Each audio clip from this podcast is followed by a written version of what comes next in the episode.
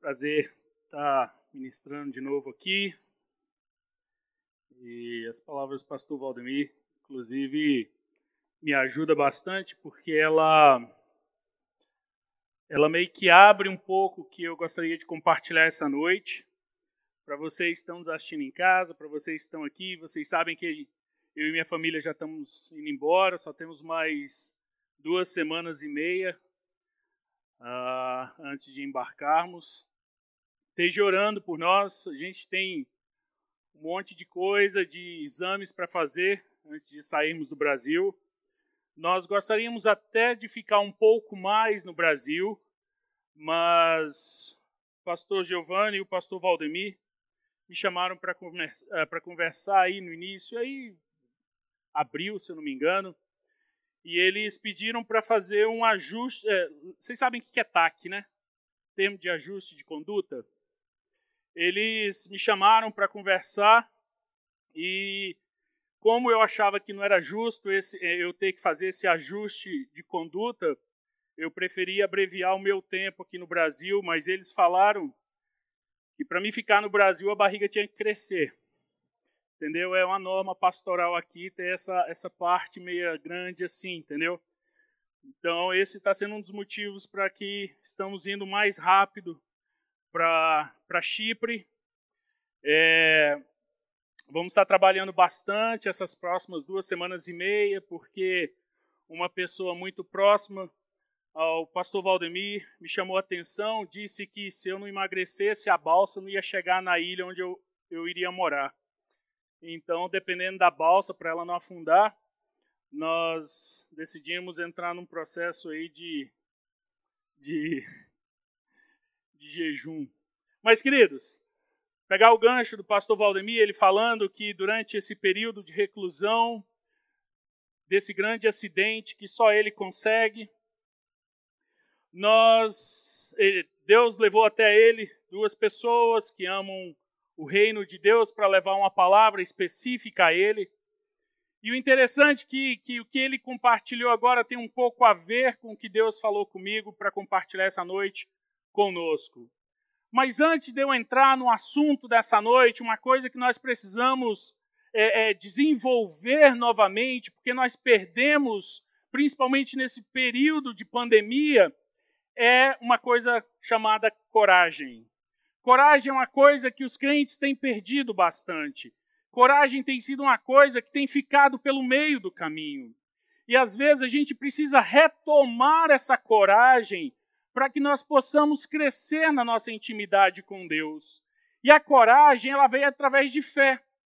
Rapidamente, se a gente olhar um pouco para Davi, Davi, quando ele foi enfrentar Golias, você acha que Davi tinha todo o estereotipo da pessoa que podia chegar e matar Golias?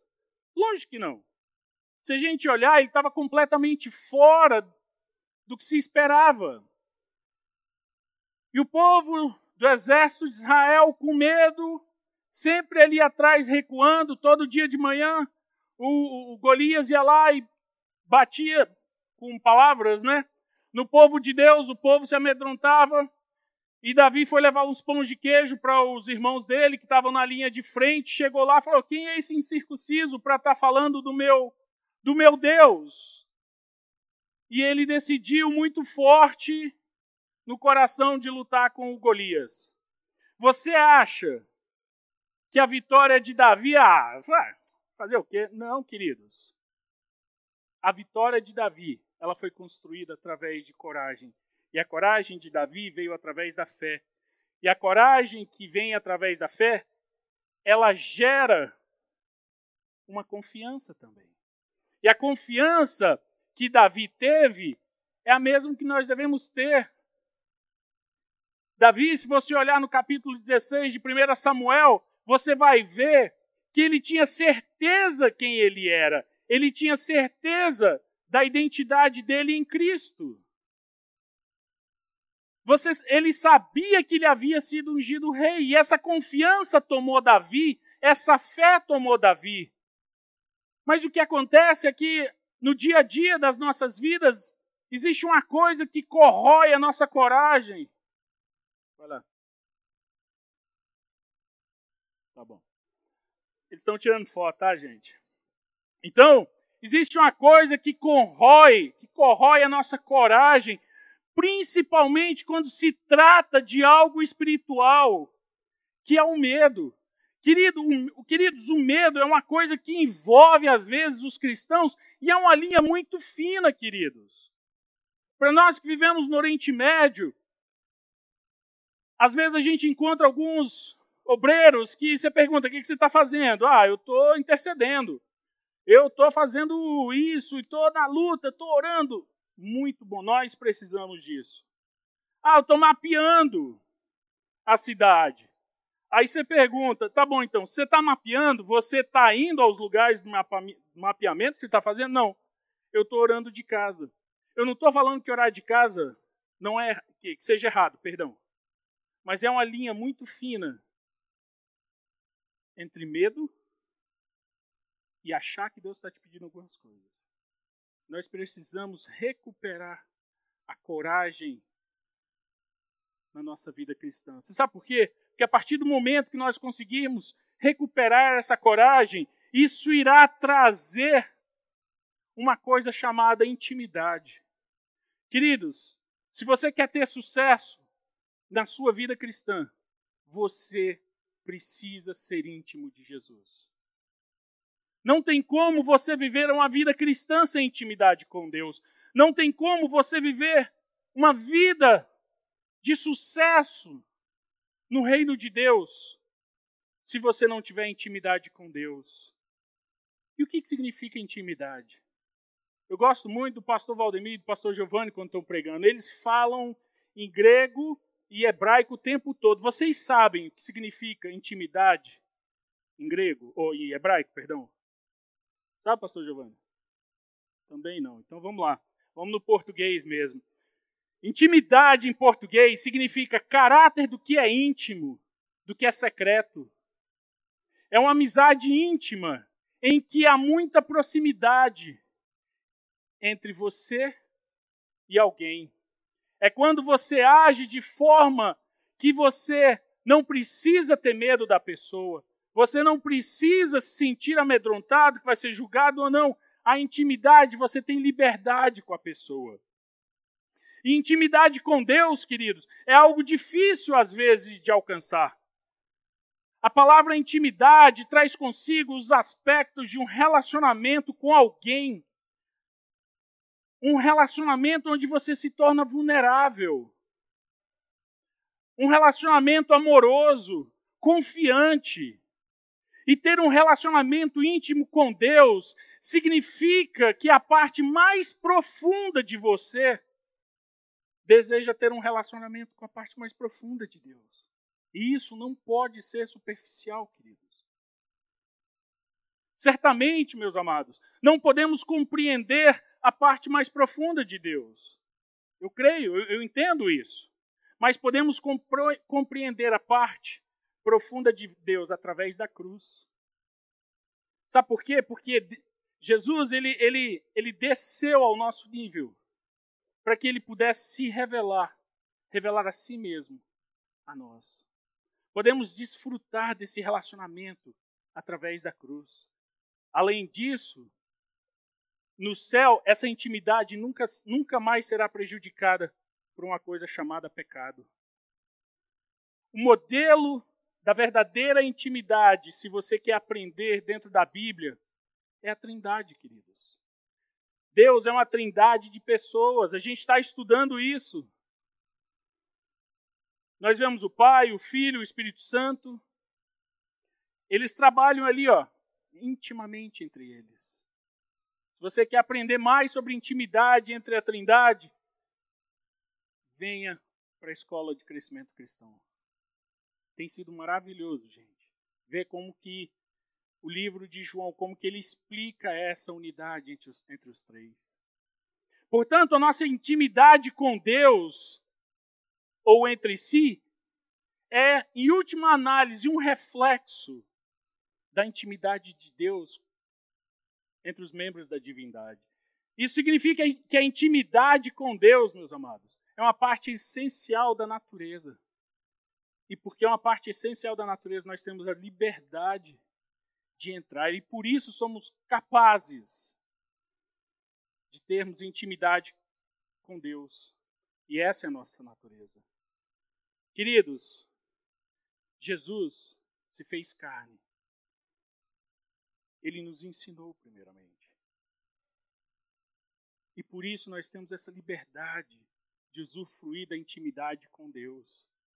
Nós, nós somos chamados à comunhão com seu Filho. Se você olhar em 1 Coríntios 1,9, a palavra comunhão no grego é koinonia. É que ela, ela abrange essa intimidade total. Em português, ela é a comunhão.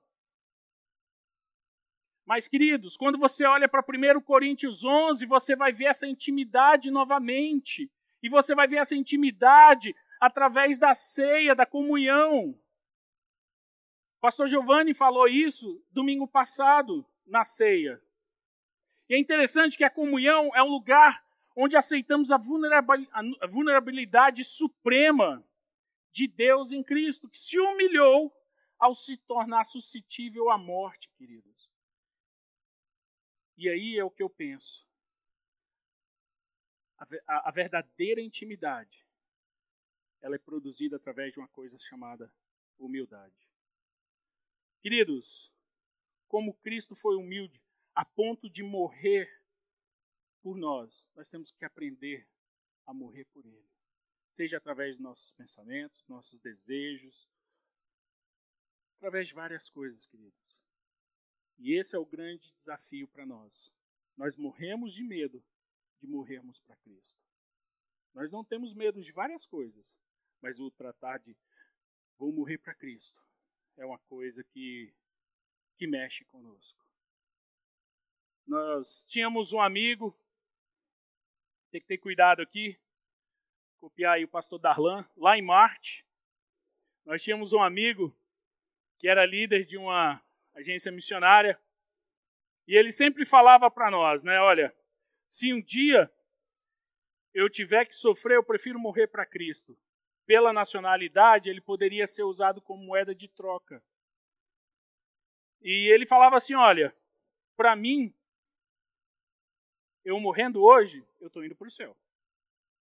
Queridos, 2009, nós estávamos no Brasil, recebo uma ligação de um grande amigo meu dizendo que esse amigo em comum havia sido assassinado.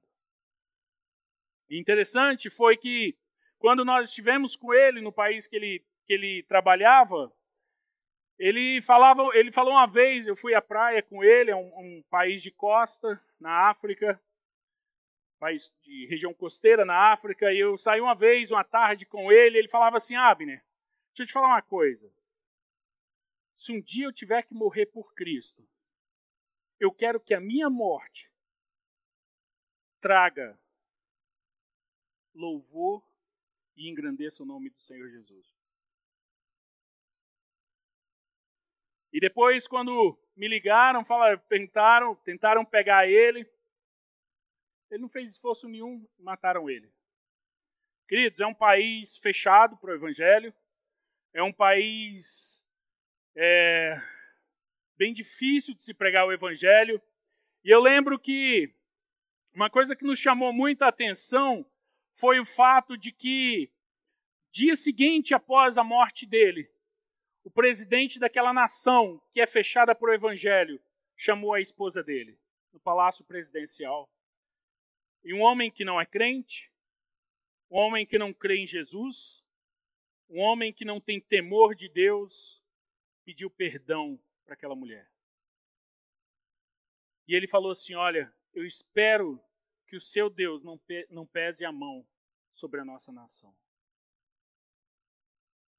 Queridos, eles tiveram que sair, levaram um corpo, foram para um país deles, de origem, Passado-se o mês, o presidente liga novamente para a esposa dele, eles tinham cinco filhos, e pede ela para voltar à nação que eles estavam trabalhando.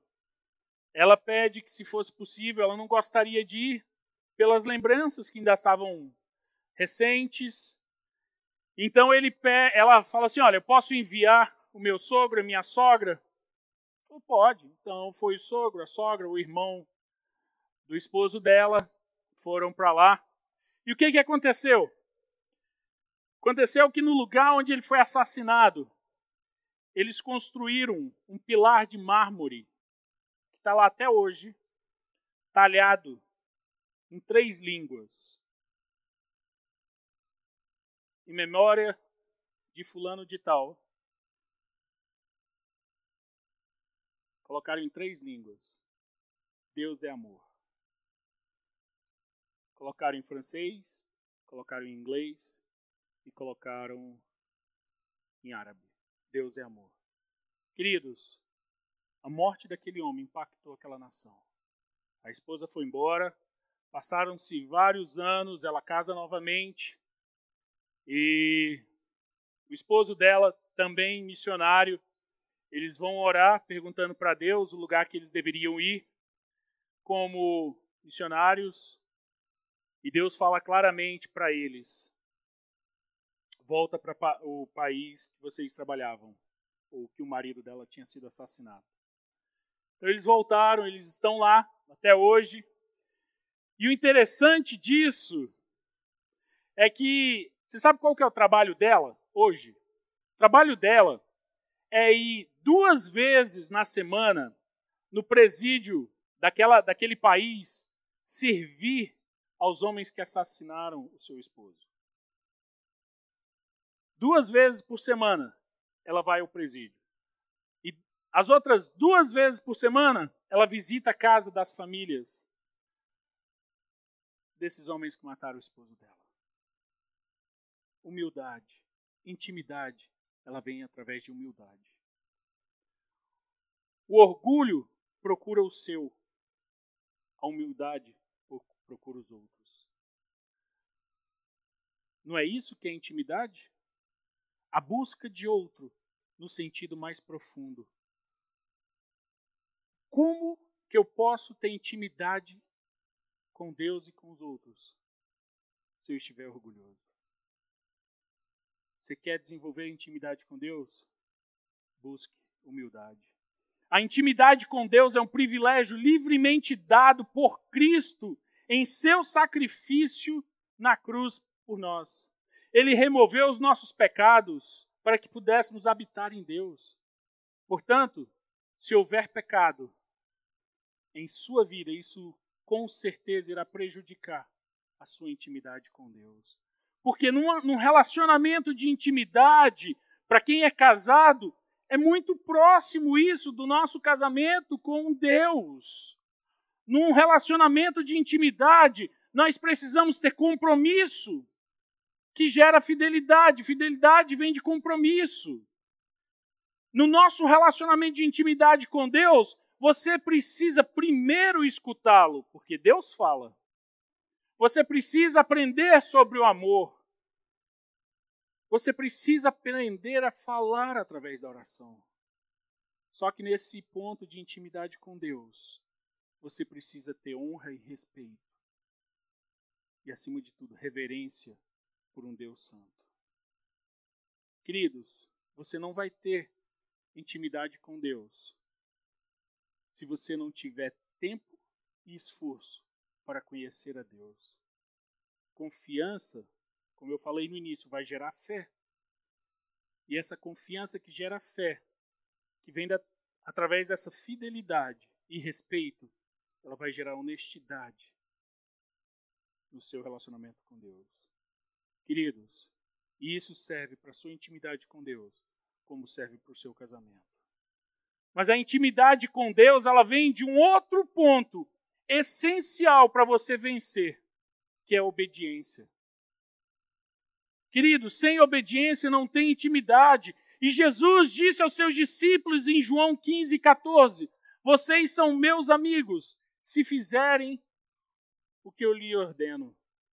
Assim, a, o grande ensinamento dele foi obediência gera intimidade.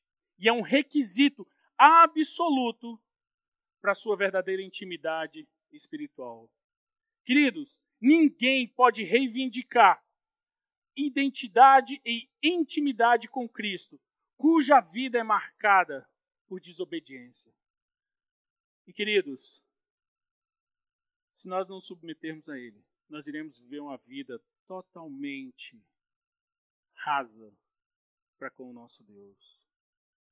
Queridos, nós aprendemos que nós precisamos ser amigos dele. Nós vemos em Atos 10, 36, que declara, as Escrituras declaram que claramente que ele é o Senhor de todos.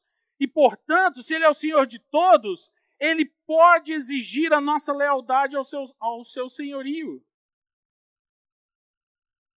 Queridos, aqueles que negam a sua lealdade, se você olhar em Tiago 4,4, são os seus inimigos.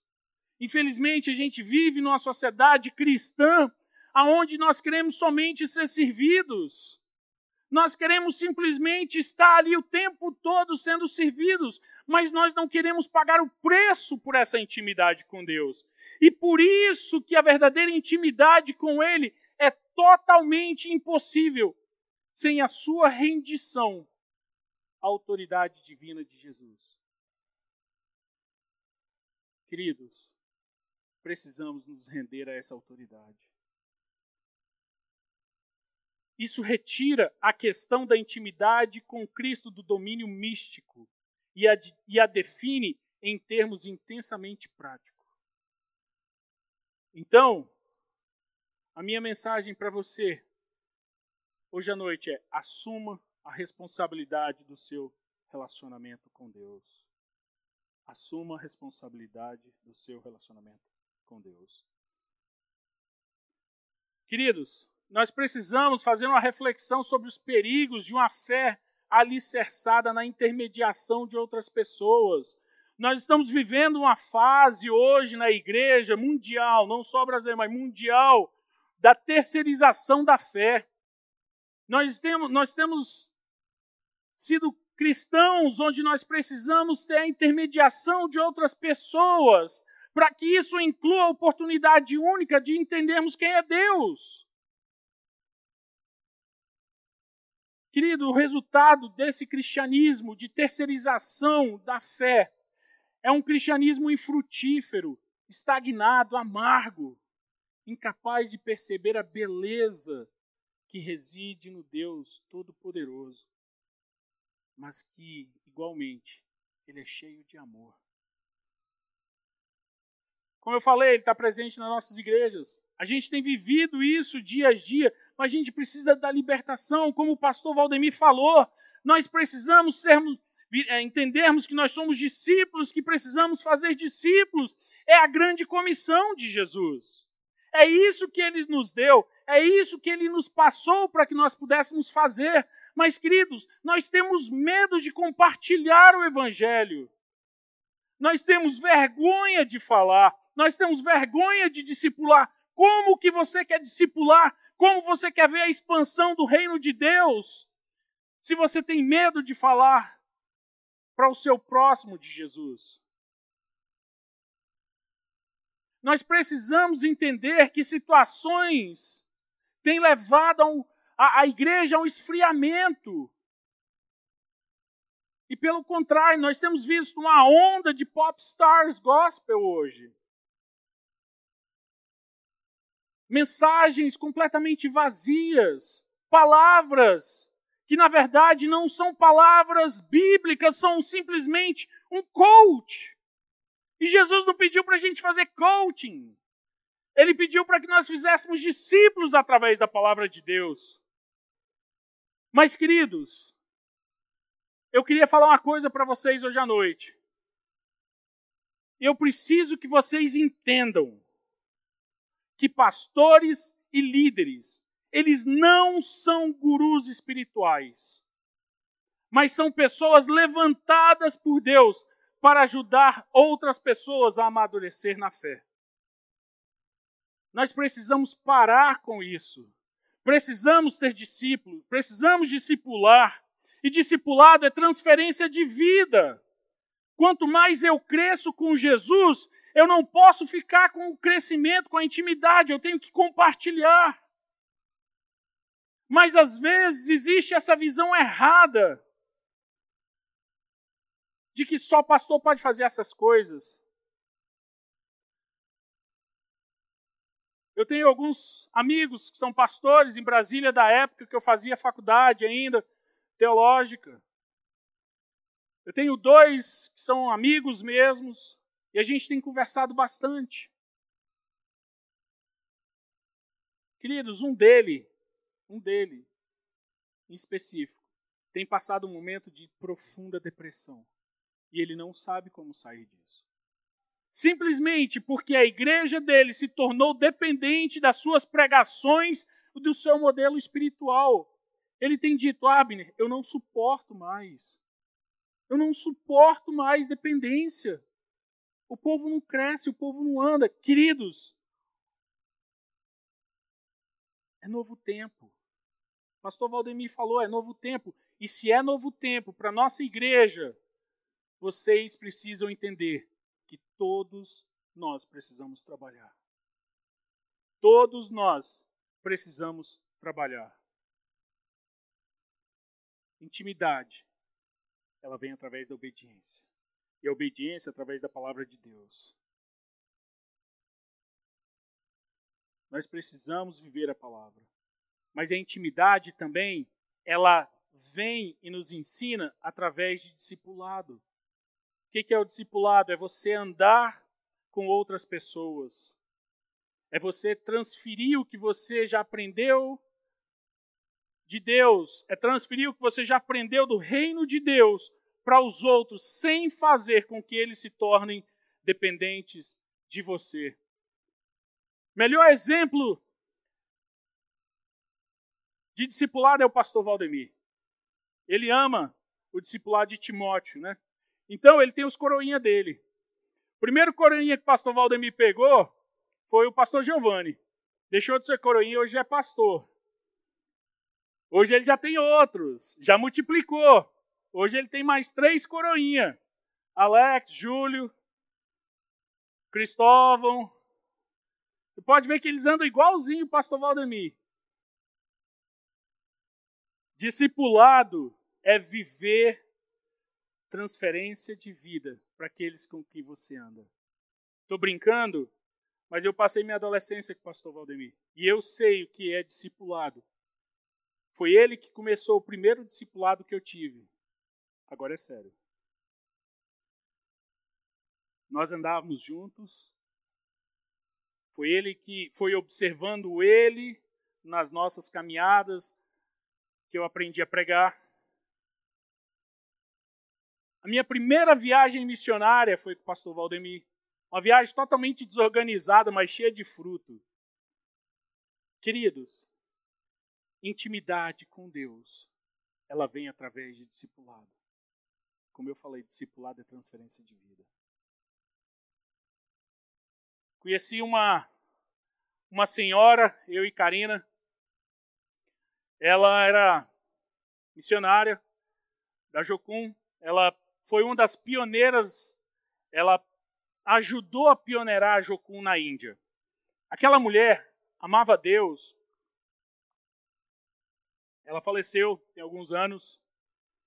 Aquela mulher amava Deus de uma forma que eu lembro que, que a, última vez, a última vez que ela esteve conosco no Líbano, eu falava para Karina, Karina, essa mulher, ela transpira Jesus. Tiveram poucas pessoas na minha vida que passaram nesses 20 anos que a gente está no campo missionário, em que eu senti que a pessoa exalava Cristo. O nome dela é Georgina Bennett. E a Georgina era uma dessas. Eu lembro que um dos, um dos amigos nossos, quando ela faleceu, ele foi dar um testemunho, ela falou assim: Olha, uma coisa que eu aprendi com a Georgina, que foi a mesma coisa que eu aprendi, ela era uma mulher de oração. Queridos, ela tinha uma intimidade com Deus. Ela tinha uma intimidade com Deus que ela, as minhas pernas tremiam quando eu pensava naquela mulher. Ela tinha um amor. Queridos, ela tinha um amor que ela via milagres acontecendo.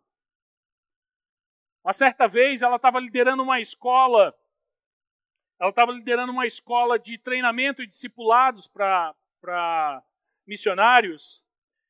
E ela ela estava na Índia, em Puna, e os estudantes dela eram todos locais, todos da Índia. E a escola foi rodada assim, literalmente no milagre, porque eles não tinham dinheiro para pagar.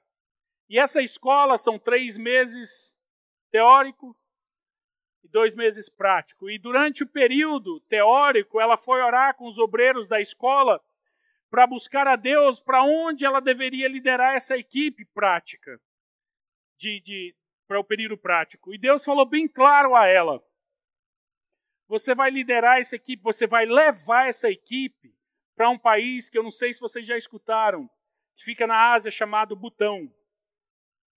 É um país extremamente fechado para o evangelho. É um país rico, não tem turismo, é um país onde você não prega o evangelho, é budista e muçulmano o país. E ela falou assim: Mas Deus, nem visto, como que eu vou fazer para pegar visto? E ela, Deus falou, ela deu aquela assim, mas falou assim: Se Deus falou, ele vai cumprir. No primeiro final de semana, logo após Deus falar sobre o país, ela saiu na cidade para comprar alguma coisa, era um sábado. Uma senhora perto da casa, da casa dela cai e se machuca. E a Georgina, além de ser uma mulher que era íntima com Deus, ela tinha um coração generoso e um coração de servo. Ela pegou aquela mulher, aquela senhora, não quis saber, levou a senhora para casa, ela se machucou, ela caiu, tropeçou e caiu, ela se machucou, levou para casa, ela tratou a mulher. A mulher falou assim: Não, eu quero ir para o hotel. Ela falou: Não, você vai ficar na minha casa ela serviu a mulher por alguns dias.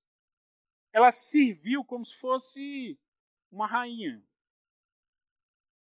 A mulher falou assim: Olha, eu tenho, eu tenho que ir embora, eu tenho que ir no hotel, pegar as minhas malas e ir embora. Ela foi no hotel, pegou as malas da mulher e levou ela para o hospital, ah, perdão, para o aeroporto.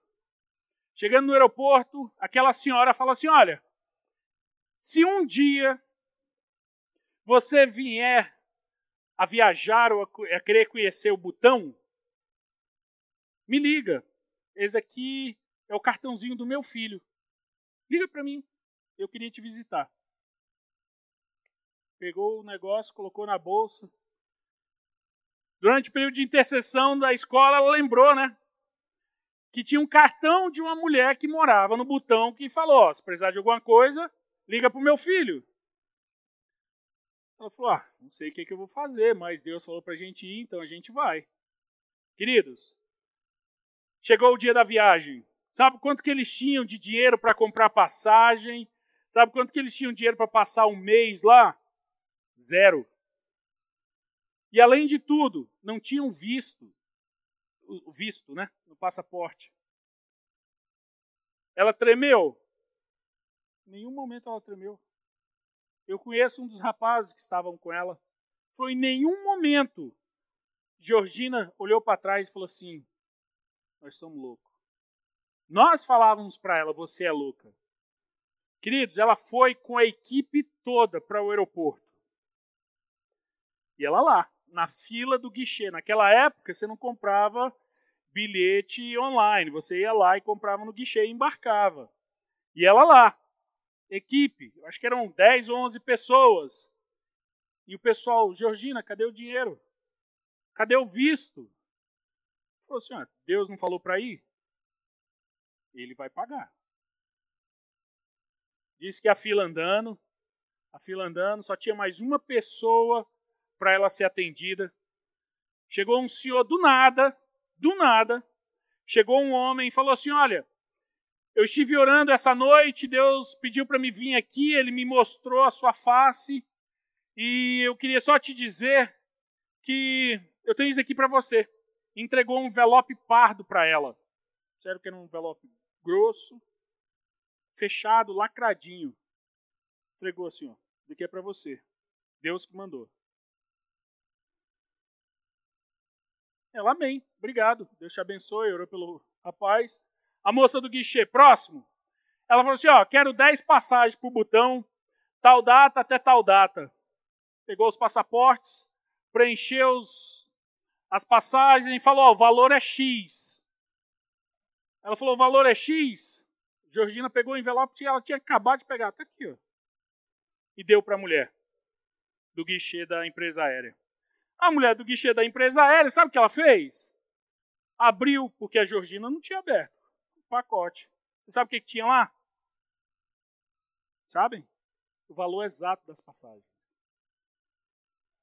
O valor exato das passagens. Compraram, embarcaram, chegaram no botão,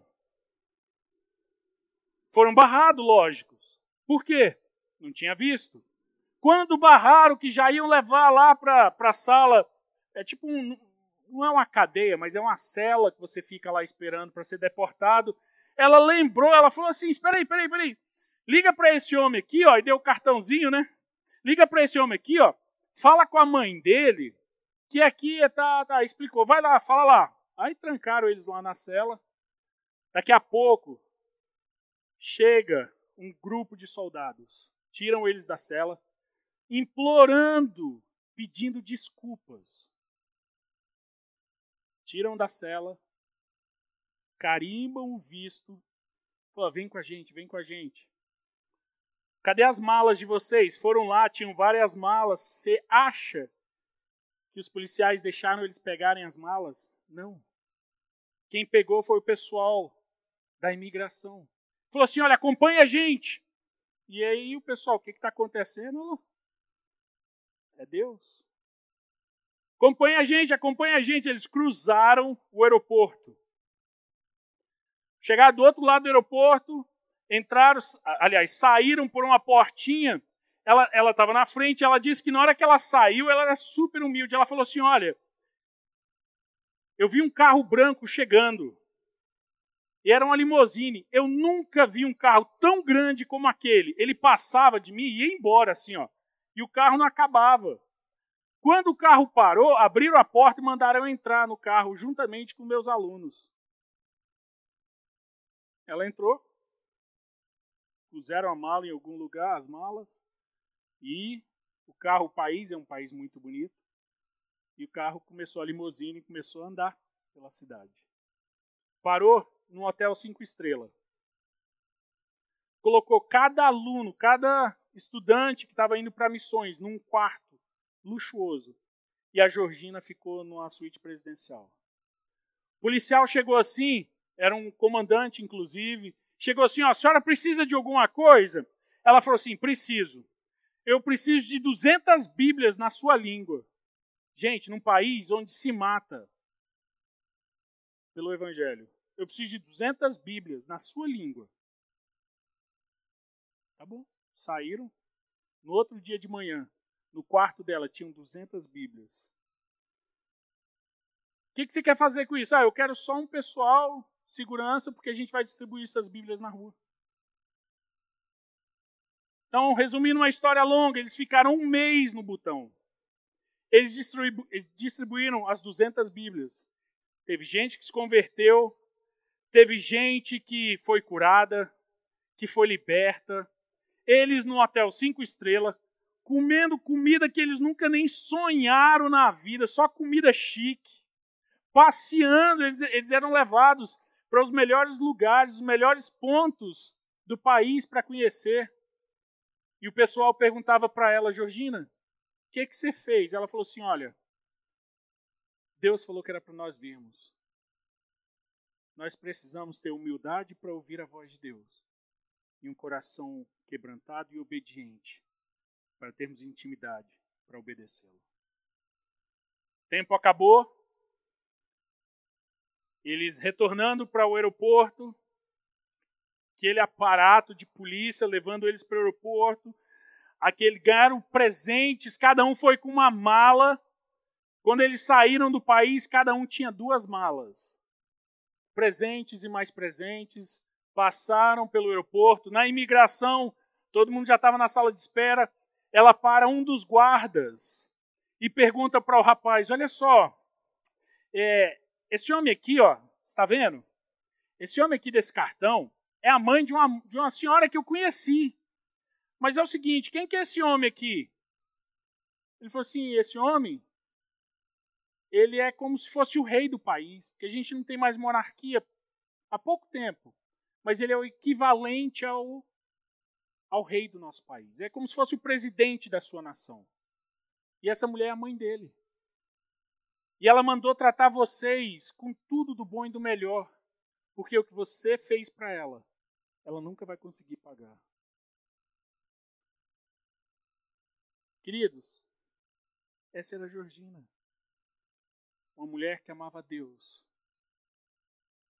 Mas era uma mulher que amava Deus de forma tão grande que se você estivesse do lado dela, você sentia ela transpirar esse amor por Deus. Obediência, humildade geram intimidade com Deus. Mas, queridos, na nossa vida, nós temos obstáculos que tentam nos parar. Tentam, eh, eh, eles tentam para que eles façam, fazem, perdão, que venhamos sair dessa intimidade com Deus. E um, do, um dos principais obstáculos para que caiamos ou saiamos dessa intimidade com Deus é a falta de fé a desobediência, mas a desobediência consciente, ela é pior. Queridos, desobediência consciente é uma coisa que destrói o seu relacionamento com Deus. Você acha, porque não é verdade, que você tem falta de transparência com Deus? Querido, você pode ter com os outros, mas Deus sabe o que você está fazendo. Reclamação, amargura, falta de perdão, conflitos não resolvidos, desprezo pela soberania de Deus. E um dos grandes obstáculos que muito crente não entende, mas que existe na vida de muito crente, é ídolos em nossas vidas.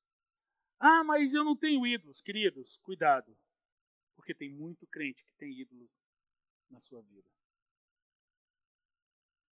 O seu ídolo pode não ser uma estátua, mas pode ser uma pessoa, um desejo errado, uma forma de, de desejar alguma coisa. E isso tem sido obstáculos para nossa intimidade com Deus.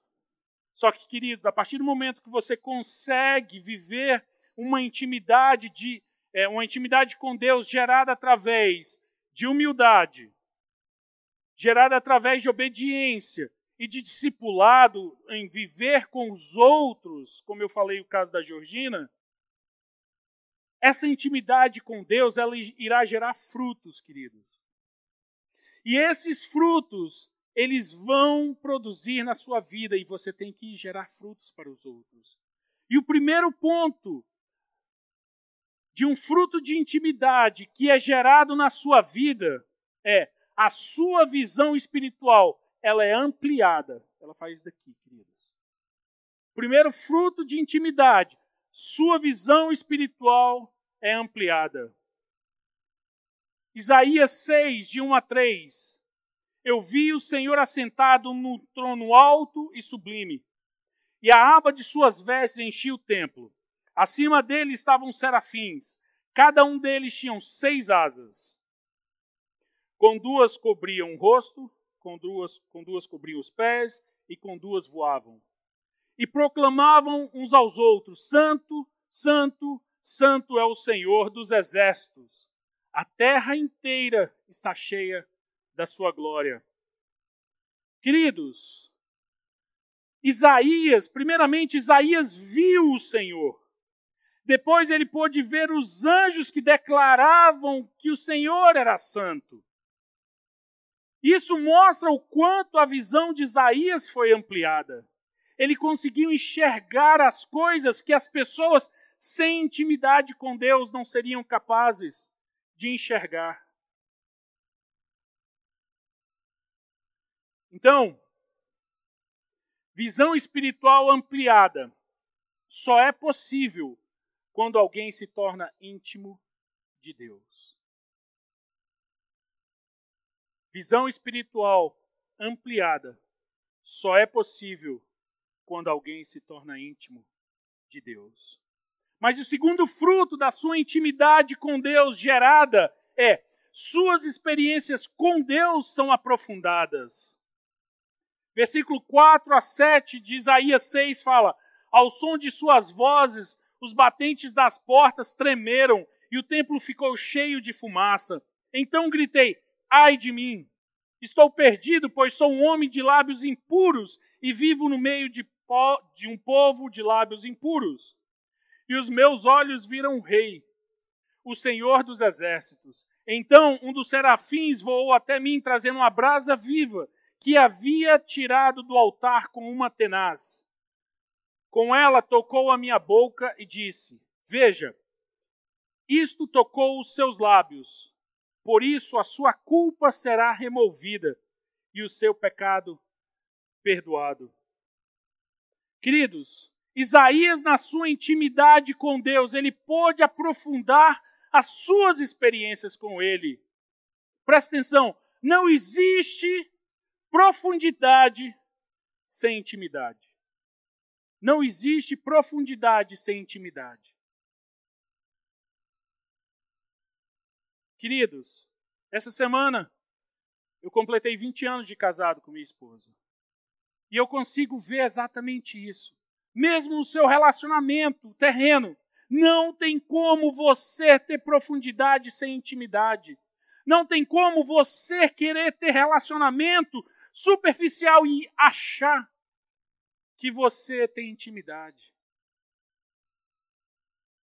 Vira e mexe, espero que ela não esteja escutando lá em casa, senão depois, quando eu chegar, eu vou dormir lá com a cachorrinha. Vira e mexe, ela puxa a minha orelha, Karina puxa a minha orelha. Fala assim: peraí, o que, que você está achando? Nós temos que melhorar muita coisa. Nós temos que dar uma fiada nas coisas aí, ó. Cuidado. Não existe profundidade sem intimidade. E na intimidade com Deus, Isaías reconheceu o seu pecado, arrependeu-se dele e abriu-se para receber a purificação que o Senhor liberou sobre ele. Queridos, quem desfruta da intimidade com Deus sempre terá histórias de restauração para contar. Queridos, não tem como você viver uma vida de intimidade com Deus sem você ver o sobrenatural acontecendo? Por que que lá onde a gente trabalha, lá naquele pedaço lá do mundo, por que que tem um monte de gente que não era crente, se converte? Os caras comem a Bíblia, eles vivem a Bíblia, e eles veem milagres e prodígios acontecendo. Você sabe por quê? Eles não são melhores do que nós. Deus não os ama mais do que nós. O amor de Deus por ele é o mesmo de nós. A diferença é que a intimidade desfrutada deles para com Deus sempre gera histórias de cura e restauração, queridos. Nós precisamos viver isso. Igreja Cristã Manancial da Vida, se vocês querem ver cura, se vocês querem ver restauração acontecendo aqui dentro, se vocês querem ver avivamento descendo sobre essa igreja, vivam uma vida de intimidade. Porque sem intimidade não tem como você acessar a Deus. Não tem como você viver o sobrenatural de Deus. Acho que umas duas semanas atrás, estava reunido com o pessoal que tem liderado grupos pequenos. E a gente estava falando sobre grupos pequenos. É, uma grande, é um grande desejo do pastor Valdemir, do pastor Giovanni, que a nossa igreja possa resgatar grupos pequenos, onde nós possamos estudar junto, onde nós possamos ser discipulados, para que nós possamos discipular outros, para que outros venham à igreja, queridos. Eu falei isso no CTMM uma vez que eu estava dando aula. Esse lugar aqui, queridos, é um lugar de adoração a Deus. Esse lugar não é de evangelização. A evangelização acontece lá fora. Lá fora, na rua, enquanto você não entender que o seu plano de evangelismo acontece lá fora e não aqui dentro, nós iremos minguar e não é isso que Deus tem para nós. Ele tem um tempo novo, um tempo de restauração, um tempo de cura e um tempo sobrenatural de Deus, e isso virá através da intimidade com Deus. Isaías, na sua intimidade com Deus, pôde aprofundar as suas experiências com ele. Com ele. E querido, o terceiro e último fruto da sua intimidade com Deus é o seu desejo de servir ao reino de Deus é expandido. Versículo 8 do capítulo 6. Então ouvi a voz do Senhor conclamando: Quem enviarei? Quem irá por nós? E eu respondi: Eis-me aqui, envia-me. Queridos, Isaías não pulou etapas. Ele não pulou etapas. Presta atenção. Primeiro, a sua visão espiritual foi ampliada ele enxergou a glória e a santidade do Senhor. Depois, as suas experiências com Deus foram aprofundadas ao ponto dele reconhecer o seu pecado, arrepender-se dele e receber a glória, é, receber a cura do Senhor, perdão. Agora, na intimidade com Deus, o desejo de servir de Isaías é despertado e expandido ao chamado de Deus, Isaías responde com prontidão: Eis-me aqui. Queridos, guarde isso no seu coração. Deus não empurra ninguém para a sua obra. Deus não empurra ninguém para a sua obra. O serviço de Deus é o resultado do seu relacionamento com Ele o serviço de Deus é o resultado do seu e do nosso relacionamento com Deus. Quanto mais conhecemos, mais desejamos servi-lo. Não com peso, como obrigação. Sabe, durante muitos anos, praticamente os dez primeiros anos que eu vivi no campo, as pessoas me perguntavam: porque não é fácil, às vezes as pessoas têm um lado muito romântico da vida do missionário. E não existe muito romantismo no campo missionário. Existe muita luta. Você chora bastante. Você sente falta de muitas coisas. E às vezes coisas que nós não valorizamos. Você sente falta. Os primeiros anos, quando eu cheguei depois eu acho que eu estava com um ano e meio, dois anos praticamente, que eu estava fora. Eu comecei a sentir falta de uma coisa, eu chorava, queridos. Eu, uma vez eu, a Karina acordou de madrugada e eu estava chorando. Chorando porque eu estava com saudade de comer carne, porque naquela, naquela época lá comer carne era caríssimo. Churrasco, então, eu chorava. Gente, eu chorava. Então, durante muitos anos, as pessoas me perguntavam: como é que você está? E eu falava assim: eu estou sobrevivendo. Até um dia que Deus falou assim para mim: eu nunca, Abner, eu nunca te chamei para sobreviver no campo. Eu te chamei para você viver e viver com alegria. E foi assim que eu aprendi que o serviço de Deus é resultado do nosso relacionamento com Ele e que Ele não empurra ninguém para sua obra. Quanto mais o conhecemos, mais desejamos servi-lo. Não como um peso, como eu falei, nem muito menos como obrigação, mas com alegria plena e satisfação, sabendo que Ele nos resgatou do pecado. Queridos, não existe ninguém que seja íntimo de Deus que seu desejo de servi-lo não seja cada dia mais expandido. Vou repetir: não existe ninguém que seja íntimo de Deus que o seu desejo de servi-lo não seja cada dia mais expandido. Queridos, se você deseja ser íntimo de Deus e provar dos frutos dessa intimidade, a sua vontade de servi-lo será expandida. Sabe?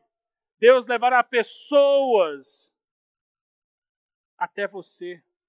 Ele pode te levar a lugares que você nunca imaginou estar em suas vidas. Queridos, até hoje tem pessoas, porque quando eu cresci, eu, como eu falei assim, eu cresci com o pastor Valdemir, né? Então, eu sempre fui muito quieto e o pastor Valdemir aprontava. A gente cresceu nessa igreja aqui, sabe? A Flavinha ali, ó, já está até rindo. O Alex, então, parte dos cabelos que o Alex perdeu foi do pastor Valdemir. Ó. Ele está olhando assim, meio assim, mas é verdade mesmo. Alex lembra que a gente foi para uma viagem missionária lá em Alvorada do Norte. Olha lá, ele já está até fazendo assim, ó. meu Deus. E me levaram, eu devia ter uns 12 anos por aí. Queridos, muita gente não acreditava que um dia ia ser pastor. Nem a Flavinha. A Flavinha uma vez me escreveu assim, ó, nem eu acredito que você é pastor até hoje. Mas, queridos, essa é a verdade. Quanto mais íntimo nós nos tornamos de Deus, mais a nossa vontade de servi-lo é maior. Queridos, o campo é para todos, está aberto. Olha o que, que o fundador do grupo Jesus Culture, ele é um pastor, chama Benning Liebster, falou se o nosso servir nunca exigir que nos sacrifiquemos por algo maior que nós mesmos, então certamente estamos servindo a nós mesmos. Se o nosso servir nunca exigir que sacrifiquemos, que nos sacrifiquemos por algo maior que nós mesmos, então certamente estaremos, estamos servindo a nós mesmos. Queridos, você quer ter intimidade com Deus? Se prepara. Porque a gente tem que servi-lo. E servir é servir com alegria, querido. Não é com peso. Não é com peso, queridos.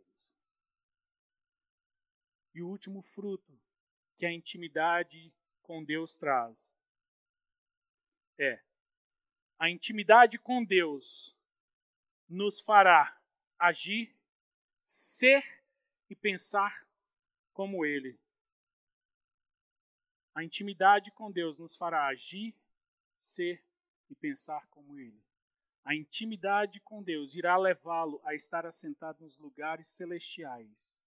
E queridos, isto é fato e você precisa estar pronto para ser palco da manifestação do poder de Deus através das suas vidas. Ah, queridos, se vocês não desejarem ser palco da manifestação do poder de Deus, tem alguma coisa errada no seu relacionamento com Deus. Você sabe por quê? Porque lá em Efésios 5, 1 e 2, fala assim: sede, pois, imitadores de Deus como filhos amados, e andeis em amor, como também Cristo nos amou e se entregou a si mesmo por nós, como oferta e sacrifício a Deus em aroma suave. Intimidade irá levá-lo a estar sentado nos lugares celestiais, para que você possa estar pronto a ser palco da manifestação do poder de Deus. Nós precisamos entender que igreja é uma família. Igreja não é um negócio, é uma casa, ela não é um restaurante. E casa e família é onde nós temos aquele aconchego. É aquele momento que você pode chegar e ser quem você é. Casa dos meus pais, eu tiro camisa, fico só de short, ah, pronto. Porque lá é um lugar de intimidade nosso. E esse lugar tem que ser um lugar de intimidade para nós. Mas ele tem que ser muito mais do que para nós, tem que ser para as pessoas de fora desse lugar. E avivamento, vem, ele vem através de restauração, cura. Mas tem um outro porém. Eu creio que avivamento, ele venha através de conversão. Avivamento vem através de conversão. transformação da sociedade. Aí a minha pergunta é: você tem orado por avivamento? Binho, não sai não, tá? Que a gente está acabando. Você tem orado por avivamento. Mas deixa eu te contar uma coisa. Você está disposto a ter que abrir mão do seu lugar para acontecer um avivamento? Porque se o avivamento acontecer, essa igreja vai ser pequena. Se de fato nós abraçarmos um tempo novo, lembra que eu falei? Nós não podemos esperar ou nós não podemos terceirizar nossa fé para pastores e líderes. Então, o que, que eu quero dizer? Trabalhe, mas trabalhe ao ponto que essa igreja não tenha mais, cadeiras vazias.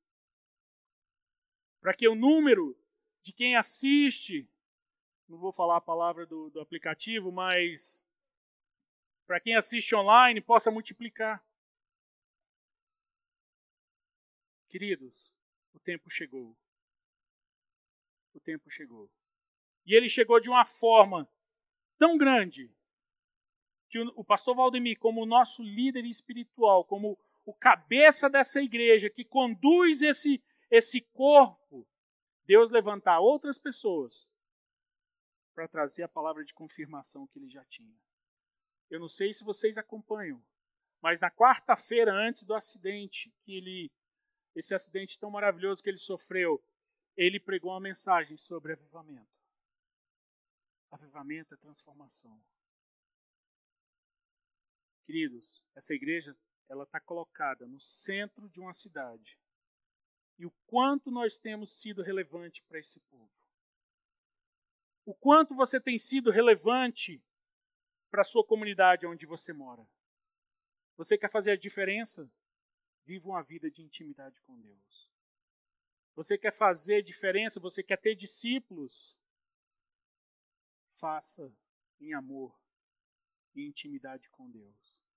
A intimidade, ela vem através de humildade, da obediência e do discipulado. E os frutos, ela vem através da sua expansão da sua visão espiritual.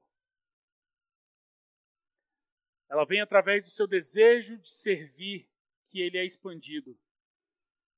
E a intimidade, o último fruto é ela fará com que você haja, seja e pense como Deus. É impossível você querer ter intimidade com Deus sem agir, ser e pensar como Ele.